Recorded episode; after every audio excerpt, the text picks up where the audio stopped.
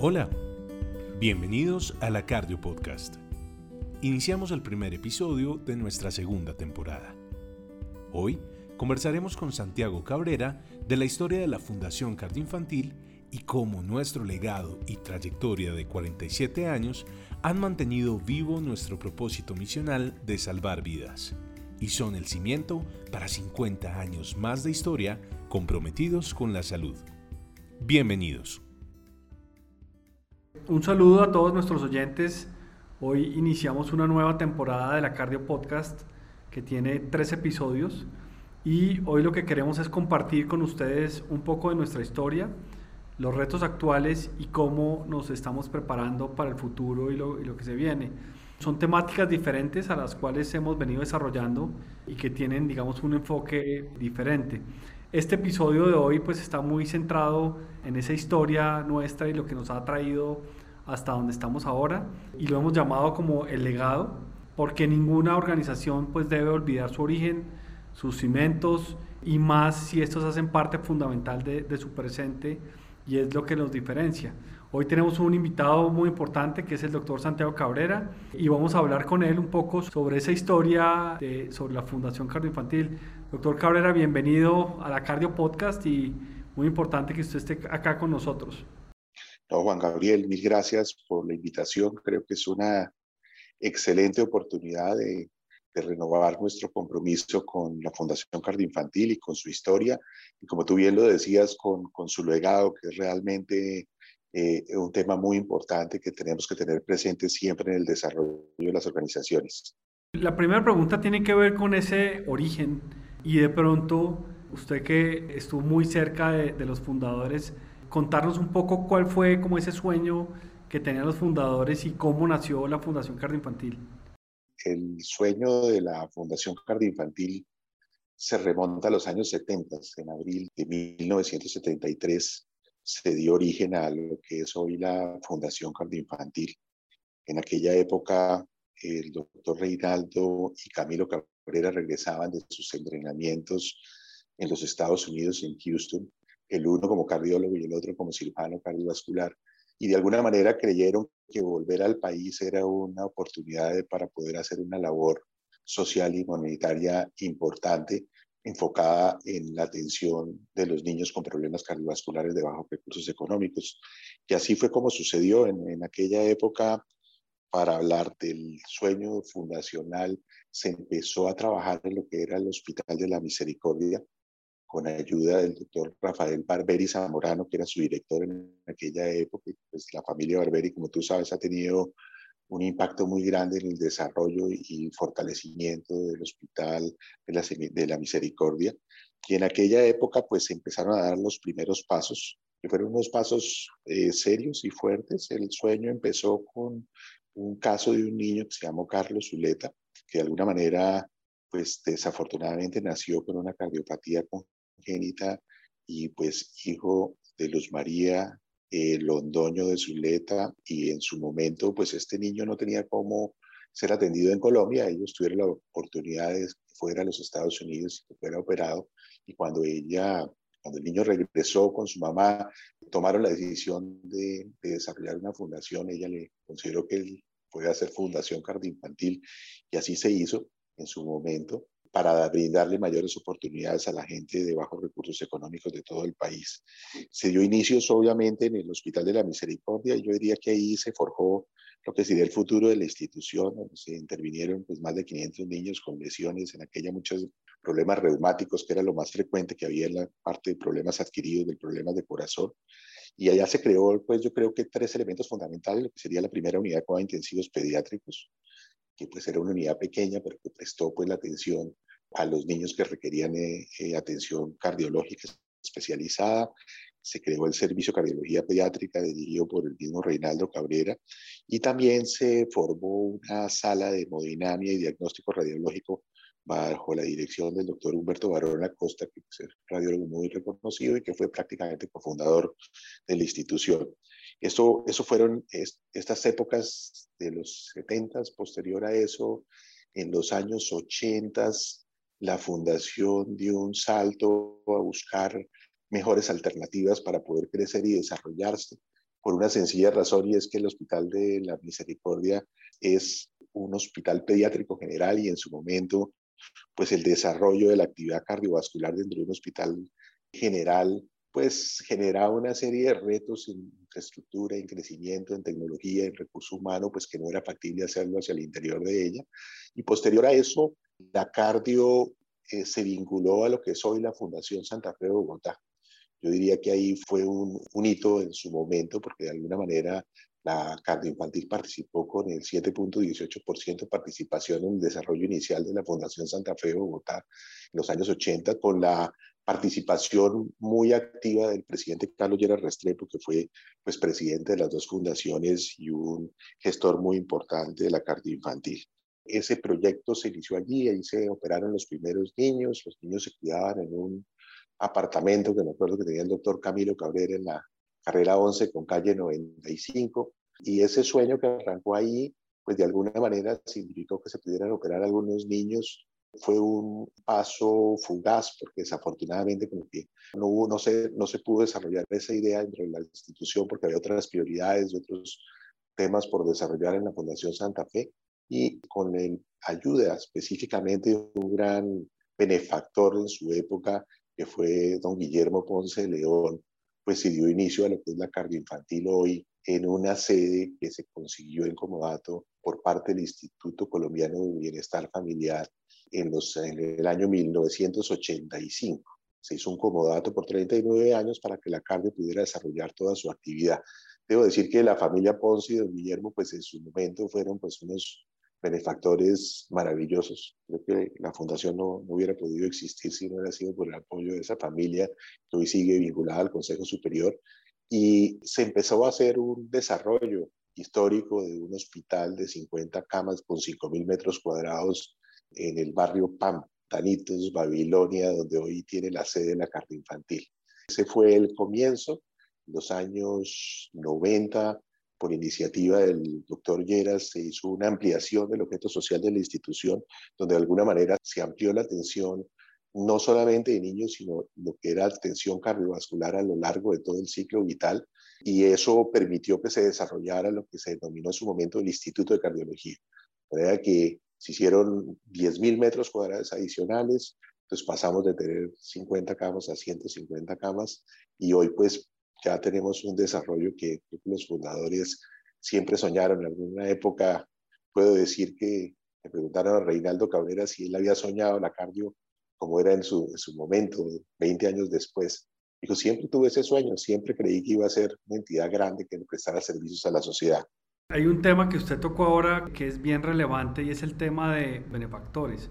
Creo que hay algo que, que diferencia mucho a, a la Fundación Cardioinfantil y es ese apoyo permanente, como usted lo menciona desde el principio, de personas, de familias, de empresas que siempre han creído en, esa, en ese propósito misional que se planteó desde el principio y ha sido muy importante. Usted ha sido como el, el creador y el que ha conducido todo ese tema de responsabilidad social que, que, vuelvo y digo, hoy nos diferencia y nos consolida. ¿Cuáles eran como esos retos eh, importantes en ese mantener ese propósito misional y los benefactores? Mira, yo creo, Juan Gabriel, que desde la creación de la institución se dio un espacio abierto a, de voluntades, que creo que es como un tema muy interesante porque Reinaldo tenía esa gran cualidad de, de invitar a personas de la sociedad para que fueran parte, digamos, de la causa de la institución y del sueño de, de poderle ayudar a los niños. Entonces creo que eso generó una dinámica pues increíble porque pues realmente empezó a vincularse gente de todas las características. De hecho, creo que los, los benefactores de la cardio pues superan los miles de personas. En algún momento decíamos que teníamos más de 100.000 personas vinculadas a la institución. Pero digamos que hubo un movimiento muy interesante de empresarios, de gente realmente importante que ha permitido que la institución pues se desarrolle a través del tiempo. Creo que el principal patrimonio que tiene la institución pues es, son esos, esa voluntad de estos benefactores que han apoyado de manera muy importante la institución a través del tiempo. Y si tú miras, pues cómo se ha consolidado ese patrimonio de la institución que hoy es importante, pues se debe gracias a, a esas donaciones, no a las utilidades reinvertidas durante todos estos años. Ese, ese creo que es un elemento fundamental, creo que es un elemento diferenciador. Eso de alguna manera eh, muestra que la sociedad se puede comprometer con una causa y con una voluntad en el caso específico del hospital. Y creo que es un ejemplo a seguir. Creo que tal vez el exministro Gaviria, Alejandro Gaviria, hablaba de la importancia que las comunidades se apropiaran de sus hospitales.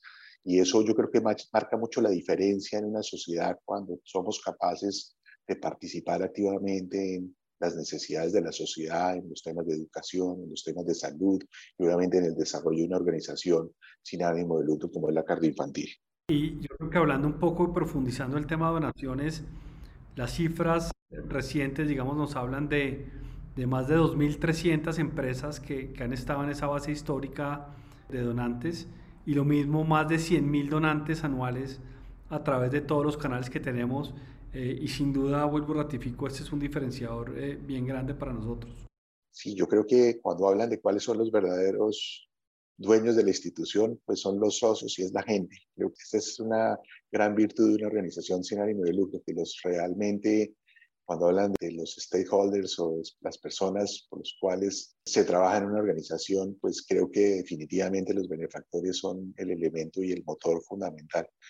Creo que cuando hablamos de la cardio, la la gente siempre está dispuesta a ayudar. Creo que pues ahí coinciden unos elementos muy importantes reputacionales, de servicio, lo que es la institución hoy los servicios que le presta a la comunidad en general, y creo que es un elemento fundamental y diferencial y que tiene una característica muy especial, es que atiende a todos los grupos de la sociedad de manera igualitaria y solidaria. Creo que es uno de los elementos que siempre ha caracterizado la institución, atendemos pues desde el niño más humilde hasta la persona pues que tiene capacidad de poder tener un seguro o una cobertura dentro del sistema y creo que eso marca una diferencia importante en las sociedades.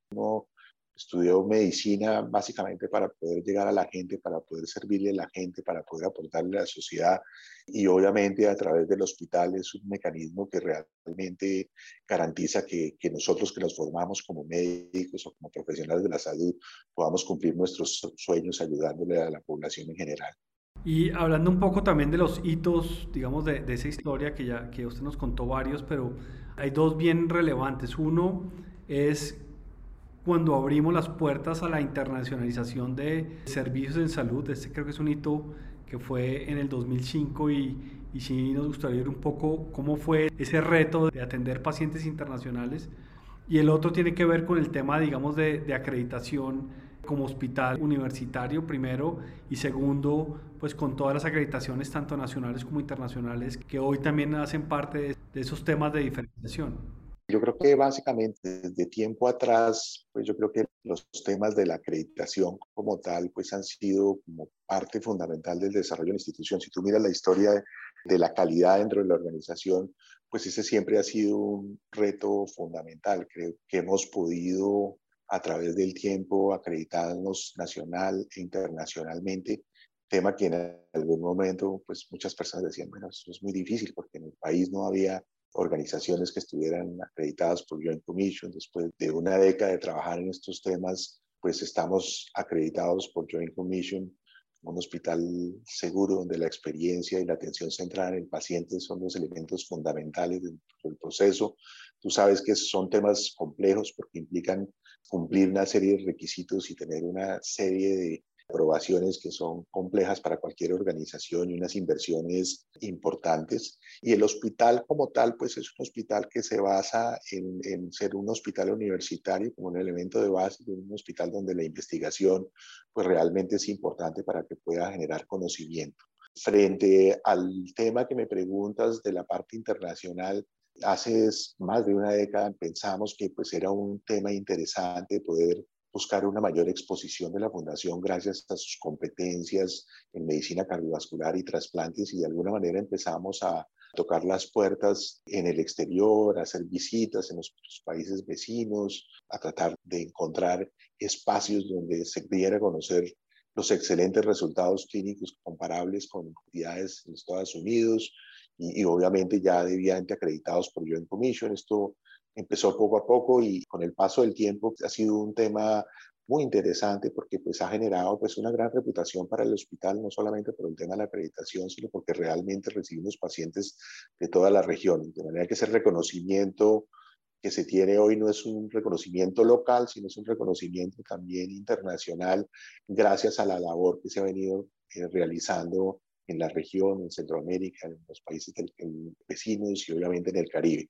Obviamente hay muchos retos por desarrollar, pero creo que desde el punto de vista de lo que es la organización, no es una organización local, sino es una organización que tiene un ámbito ya regional, dada la experiencia y los resultados clínicos que tiene el hospital. Bueno, yo creo que esto era como parte de esa conversación. No sé si, si quieres algún mensaje, digamos, a, a, todas esas empresas, personas donantes que nos han ayudado a, a lograr esos objetivos y un mensaje, digamos, final a quienes nos oyen frente a este, digamos, tema de, de los orígenes de la organización. No, pues mira, mil gracias por la entrevista. Creo que la solidaridad de las empresas y las personas ha sido fundamental para el desarrollo de la institución. Creo que la transparencia y la gran actividad que realiza la institución, no solamente a nivel general, sino las acciones que hacemos, por ejemplo, con nuestro programa Regale una Vida, atendiendo de nuestra actividad misional a través de las diferentes regiones del país, pues nos han permitido que en los últimos décadas se han intervenido más de 17 mil niños con afecciones cardiovasculares de bajos recursos económicos, lo que permite, digamos, garantizar que esta misión que pues ha arrancado y que ha dado continuidad a la institución a través del tiempo, pues pueda seguir ejerciéndose a través de los años. Y gracias por tu presentación y cualquier cosa estamos dispuestos a apoyar en todo lo que sea necesario. Mil gracias, Juan Gabriel.